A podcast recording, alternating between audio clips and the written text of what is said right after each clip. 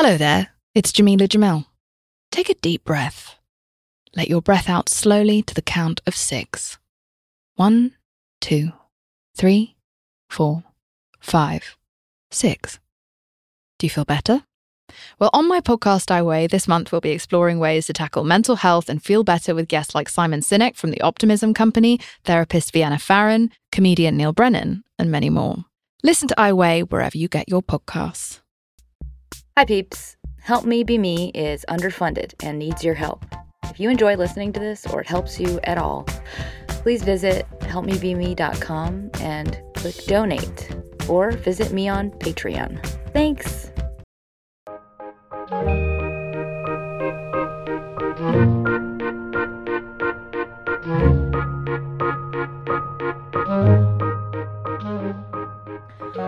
Hi, friends, it's Sarah May, and this is an episode I'm calling Inner Unworthiness and Self Judgment.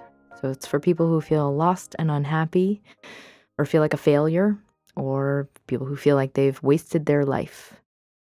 So before I go into this episode, I wanted to ask the person who requested Stockholm Syndrome to please elaborate. Um, I just need to know what you're struggling with and what kind of tools you need. So, like, is this a relationship? or something else. Um, and also, another request whoever requested unrequited love. I just need to know what the circumstances are of the relationship and is this because of a breakup or is it because of pursuing people who are unavailable? In other words, I just need some context. And anyone who asks a question, it's totally fine to stay anonymous. But before I can tackle your topic, I just need to know a little bit more information so please at least make a one time use email ad- address, and that way I can ask you my questions. Um, so before I go into this episode or the what, I will say that inner unworthiness and self judgment is definitely one of the most common pervasive ways of feeling shitty. So if that helps, you are far from alone if you are feeling this way. I would say it's becoming more and more common, or it seems that way. So take heart. We all share a lot more than we think we do. So here we go the what. Not feeling good enough, feeling like a failure, like you wasted your life, your money, your time, your care, your career, your heart, your 20s, your 30s, etc. Fill in the blank. So the feeling of not knowing who you are, not knowing why you're behind everyone else, why you can't seem to build the life that makes you happy.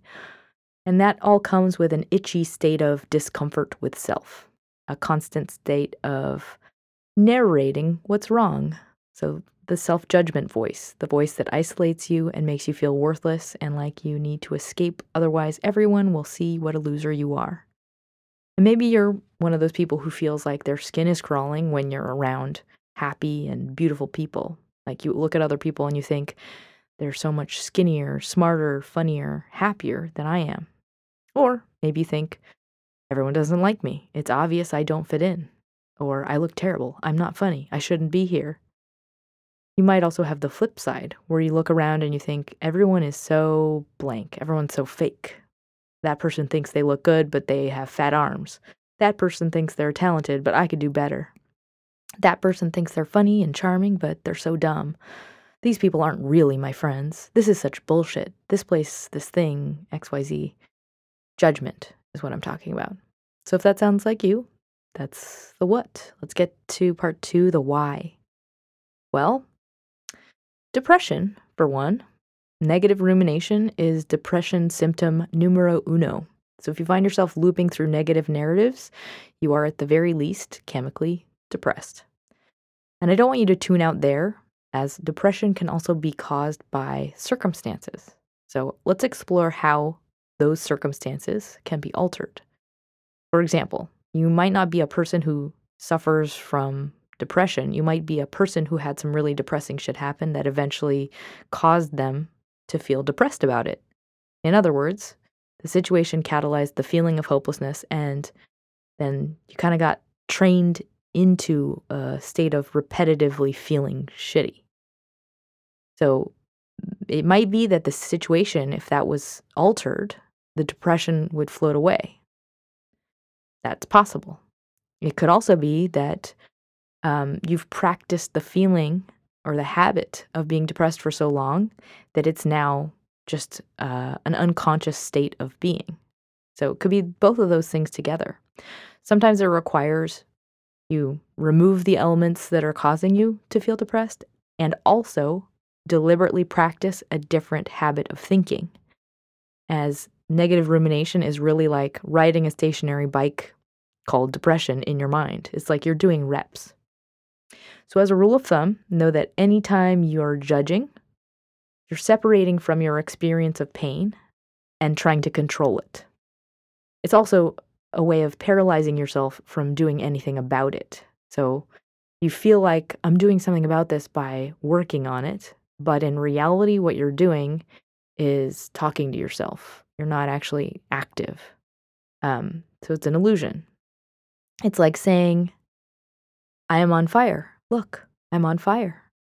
So I would call it like an average version of dissociation in that you're leaving your your active body and you're just looking at yourself. I would say also when you catch yourself judging others or situations, that is when you are in a state of judgment towards yourself. You're in a judgy state of mind. It just means you're feeling low and insecure or not whole or not happy and complete. So those are just keep in minds. We all do this as a way to self protect. It's like the ego's way of controlling what feels dangerous and outside of our control. I use the word pedestaling, like on a pedestal, like a sculpture would be on a pedestal. Pedestaling is like my word for separating from self and splitting. And that is what we do as a defense mechanism. When we start to feel vulnerable, we protect ourselves by placing ourselves on a different plane than someone else. Either I'm higher or I'm lower. That's a, a way of feeling like I'm controlling this. I am putting new terms onto something that is scary and out of my control in my own mind's narrative. So when you catch yourself saying something that's pedestaling, for example, they're so much they're always so much better than I am. Just recognize in that moment, I am placing someone higher than myself. In that act, I am splitting. I'm removing myself from an active position. So I want you to take a moment, just right now, and take a snapshot of the voices you hear in your mind. What do they sound like? Catty teenagers? Well, we all do something called spectatoring, and that is kind of the, the commentary. That's like the uh, the ego voice of doubt or criticism that that comes in and chatters at you that kind of takes you out of the moment, takes you out of kind of the freedom of the present moment of feeling like in your body and in yourself. So you might have that voice come in when you get nervous or right before you're about to feel more vulnerable or more exposed. And side note, it also gets louder and more critical when your blood glucose is low. For example, at the end of a long, hard day, or at the end of a week after many long, hard nights, or after not sleeping well, like if you woke up a lot throughout the night. Something I have lots of experience with as of late. So I blame smartphones for a lot of this, but um, right now, culturally, we are very in our heads just by default. Instead of just being in time and in presence, It's because we're constantly thinking. We're using our or you know, we're analyzing a reflection. We're we're fixated on external. Um, and that's kind of the vernacular that we use as a definition of self. We just forget that we are not the images we create. We forget that we're not um, this the construct, the the simulation, so to speak, of our smartphones. So I I like to think of this a great way to remember this fact because we get lost in in this fake world is the Greek myth of Narcissus. So Narcissus got fixated on his reflection and that became his whole life. He was staring into a pond and then that became his whole life. And that is how he died. He was staring at what was only an image. And that's kind of how we are being conditioned culturally. It's not healthy or balanced. It's it's actually making us feel shittier about ourselves. Um, and it's what it's doing is making us associate the external with our inner lives. And it's all a ruse, a game, a simulation. And it's very attractive t- to us humans because it removes the intensity of immediacy. It's easier and more passive. We are prone to more passive ways of doing things just as humans because it requires less risk. So it's kind of like a human inclination overall. For example, on DMV applications, they made it so you have to opt out of being an organ donor, and that made it so organ don- donor numbers went way up. And that's because it's always easier to do something passively than actively. We feel less to blame or less in our own minds. So remember to take a step back. Don't think of yourself as so important. And it really is about how you choose to wear the lens that is your mind. Is it really the point of life to be a success? No.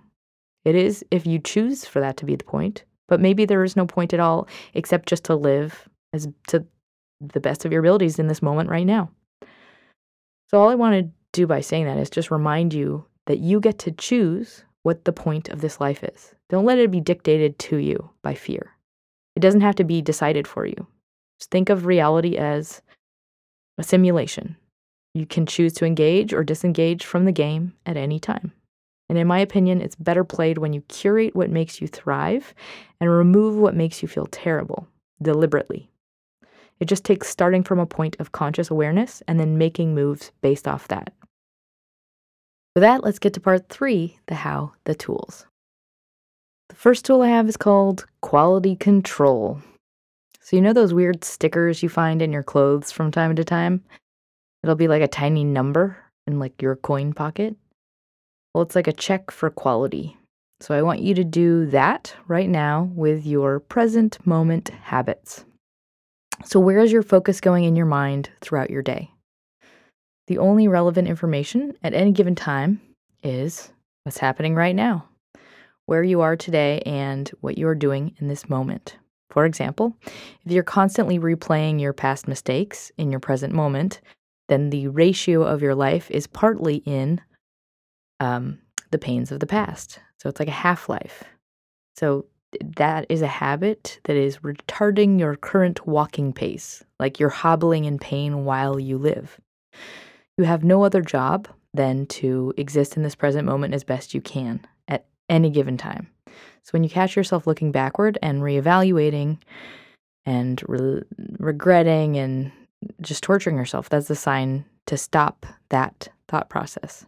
So I want you to isolate just that habit as the thing you need to work on, not the past, because you can't change the past. The past cannot be altered. So it's not about how bad you suck, it's about how badly trained your mind is. Like a puppy. So just remember to stop in stop it in its tracks and take it outside before it pees on the rug. So that is just a reminder. It's like a way to mentally filter the the moments that you're actually not helping yourself when you think you are. Second tool I have is a journal exercise. So I'm going to call this future prototyping. I've given this one a lot and I've given it in recent podcasts, I believe. But, and this is kind of unrelated, but it is related. It's for life trajectory purposes. Um, usually, when you have a problem with feeling not good enough, you also feel like you don't know what to do, like you feel directionless, because that's the kind of blindness you get from staring at your feet. You don't really know where to go. You don't nothing feels good or right. So I want you to as an experiment, if you don't feel like you have direction or purpose, I want you to prototype five different possible futures. I want you to think of a day 5 years from now when you're absolutely happy and fulfilled and everything is balanced and perfect. And think about five unique possibilities for what that day includes.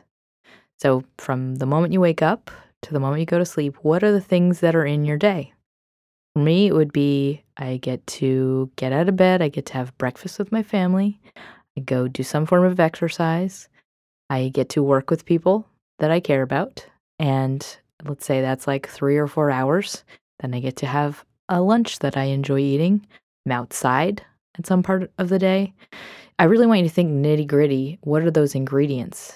Um, so those are basically what you have to curate from that perspective and then work backwards from it.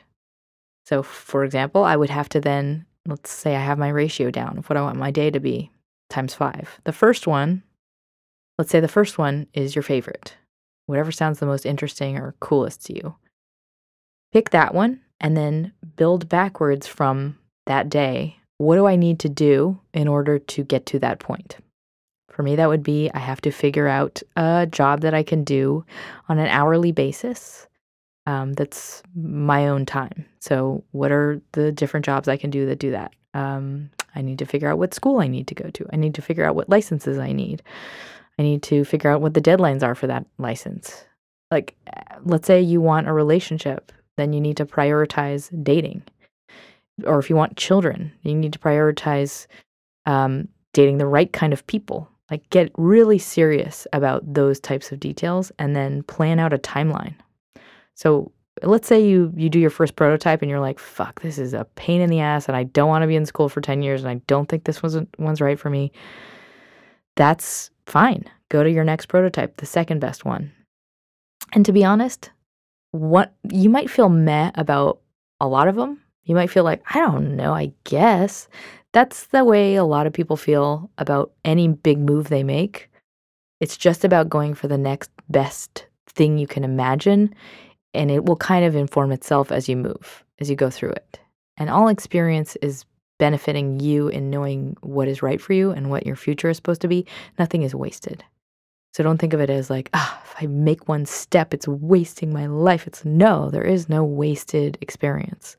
All of it informs the next, you know, today and tomorrow. Hope that made sense. Um, and if you start to feel like you you have to be successful, if that starts to distract you, know that it's we often dictate our life trajectories to ourselves based off of what we feel we must do to to feel a value, to feel smart, to feel cool, to feel like we're we're of worth. Um, and that is a ruse. That that yearning in you, that motivation, it doesn't lead to your happiness ultimately. Instead, what it leads you to is an achievement that then you realize was empty all along.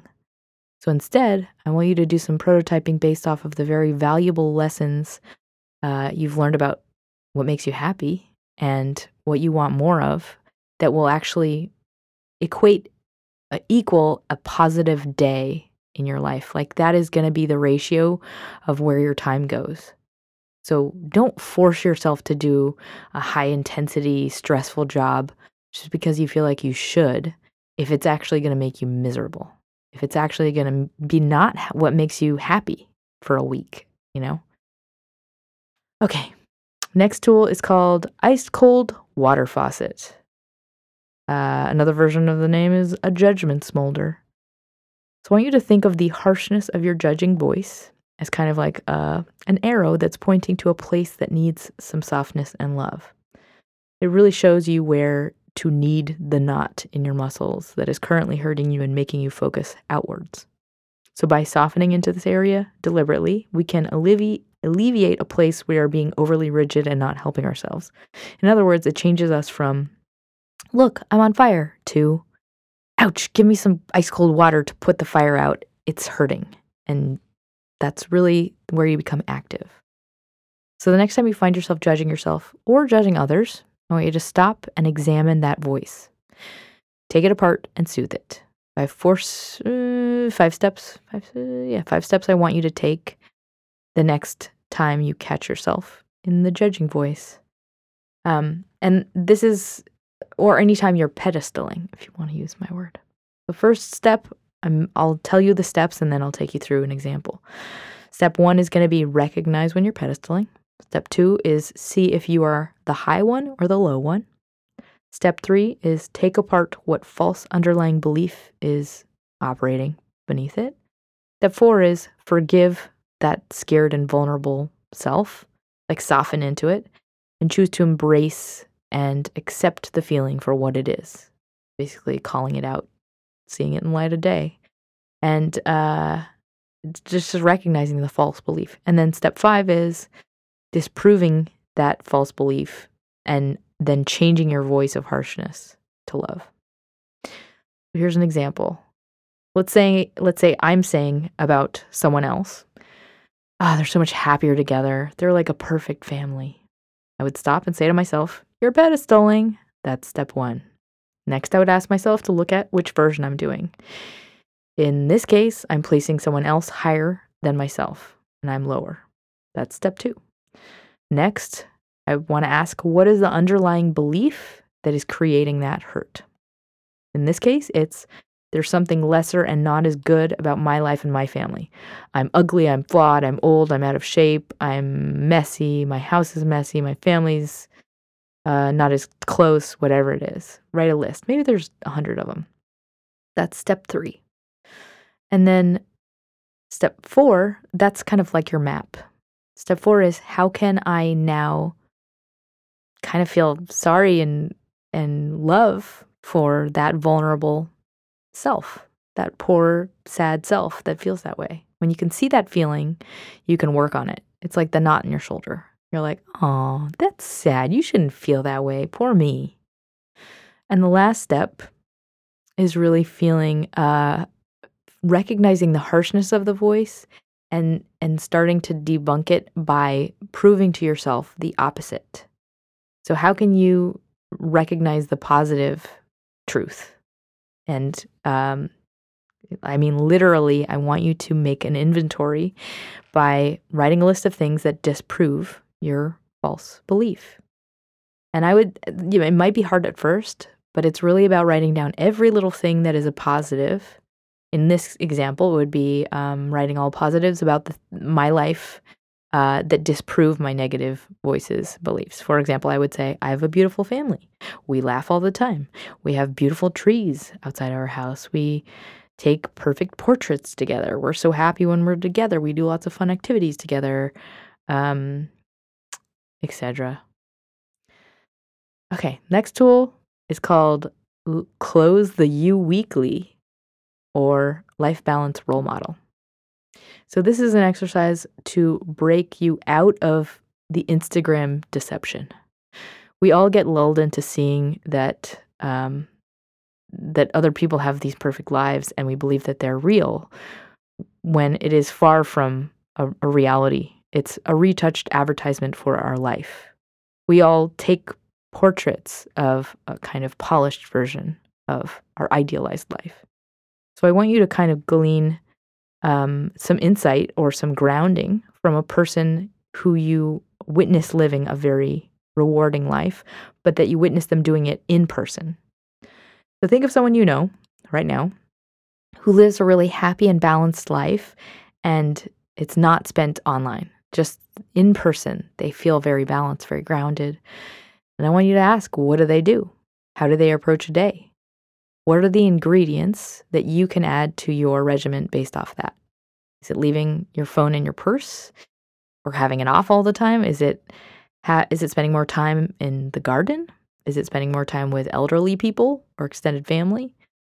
So this is about taking actual practices that bring more grounding to your life and then adding them to your life ratio. Just think of it like a cooking recipe. What do I need more of in a single day to feel more in my present life? The next tool is a journal exercise, and it's called Interview the Spectators. So, this is for getting to know your inner voices of judgment. I recommend doing this with each of your situational judgy voices. And you can just title this journal entry The Spectators. So the first prompt is What are the voices saying? Second, when do they say it? So you might want to do this a couple times. You go through the list each time. So when do these voices say it and what are their cues? For example, maybe it's right before sex. What when there's a moment you start to think about pursuing sex and then you start to doubt yourself. Next prompt, ask yourself, when have you heard something similar in your life? Like, what could these voices be related to in your upbringing? Who do they sound similar to? Next, now I want you to take those voices and develop compassion for yourself. And this is kind of funny or weird, but I want you actually to to respond to the voice in third person in your defense. So imagine that someone else was saying that. I want you to rebut the voices um, and actually think about concrete ways that you can respond to the voice in the future in your mind. So you might say things from the inventory like, that's actually not true. I'm perfectly awesome and well loved and whatever. Whatever is appropriate for you to say to that voice in that moment. And last, I want you to think of strategies or ways you can change the normal behavioral response you have to that voice in the moment. So let's say it's before sex and then it makes you feel really nervous and uncomfortable and you get kind of bitey when you're like, uh, I don't know. I mean, I don't know if I want it. Like maybe it makes you defensive. So I want you to focus on that reaction and think of another way you can respond to your voices of doubt in that moment. For example, maybe the next time you hear that voice attempting to stop you, you might say in your mind, ah, blah, blah, blah. Here comes um, the voice of uh, that annoying security guard with a plastic baton trying to threaten me. Or maybe it's like, oh, there's my mom again. Get her out of my brain. Just something to diffuse it or remind yourself where it's coming from. Uh, so think about this like spectator debunking. And I would say when you go through this process afterwards, make a list of all the thoughts. And then I would make a shorthand list of the underlying beliefs of those thoughts. Just you can kind of know uh, kind of a a shorthand version of these are this is my shit this is my baggage. It helps you familiarize yourself with like ah that's coming up again. Because in the moment it's really hard to identify and separate from it because it's an emotion. It's a powerful emotion. It takes us with it. So you might be able to be like oh that's my baggage popping up. I gotta just not pay attention to it. I've got to debunk it there's my mom muttering away in the kitchen in my brain all right the next tool it's called keep running that uh, the gnats are biting, biting. So it's important to turn self judgment into little bitty tiny gnats. And that's what they are. They're just thoughts. It's not you and who you are. They're just like a swarm of gnats that kind of won't go away sometimes. So I really want you to alter, just make this into an awareness of your thinking versus just thinking. And really that's what most is most painful. It's getting fixated and obsessed with what is wrong. We are the ones that do the most of the torture. It's because we get stuck in the game of dolls. Like everyone in the dollhouse is sad instead of standing up and living life. So, this is really about removing one individual thought and seeing it for what it is. It's a thought, an echo, a product of some chemical emotions in your body, but you can always just watch them like they're gnats flying around your head. And just in that moment, if you start to get overwhelmed, remember you just got to keep running. Otherwise, they're just going to take over. Stop stop paying attention to them, stop following them. And in, instead, I think it really helps to literally run. Do something physical, something that forces you to be in your body. If you have overexercise addiction issues, then another good one is plugging your ears and breathing as loudly as you can. So it's louder than the volume of your thoughts.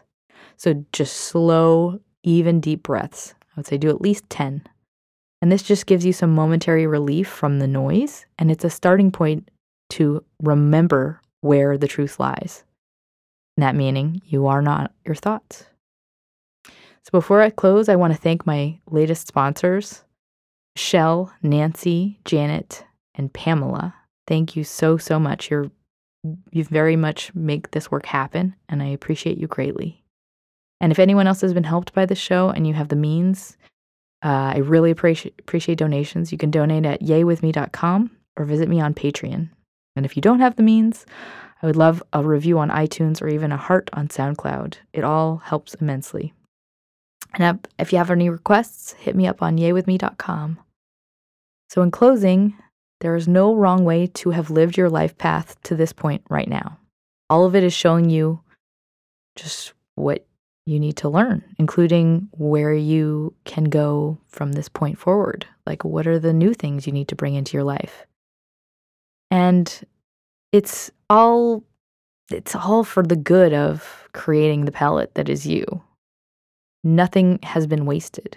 You're on your path, you're on the right path. It's just showing you everything you need to learn in order to make the next step. And I would say nothing is better or worse about that step than all the other ones everyone else has taken. It just is. So I want you to think about it as if you washed up on a desert island and all your shit has been torn apart and washed up on the beach as well, and your clothes are all tattered, and you have your friends and you're alive, and there are fruits and things to eat that grow naturally naturally on this island.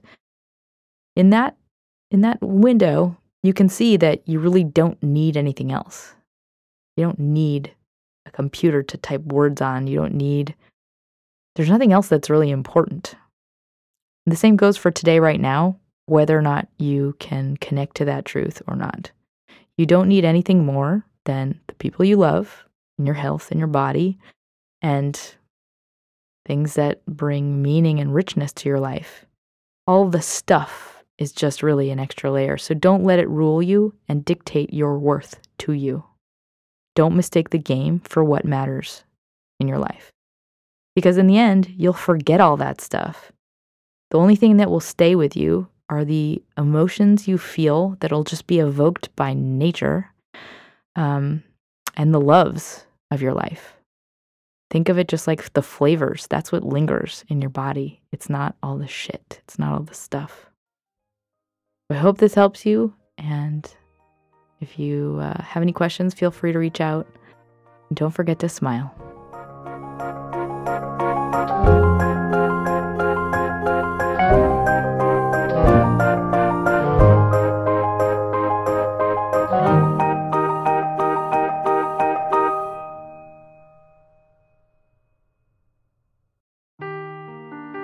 The truth never gets old. Introducing June's Journey, the free to play mobile game that will immerse you in a thrilling murder mystery. Join June Parker as she uncovers hidden objects and clues to solve her sister's death in a beautifully illustrated world set in the roaring 20s. With new chapters added every week, the excitement never ends. Download June's Journey now on your Android or iOS device or play on PC through Facebook Games.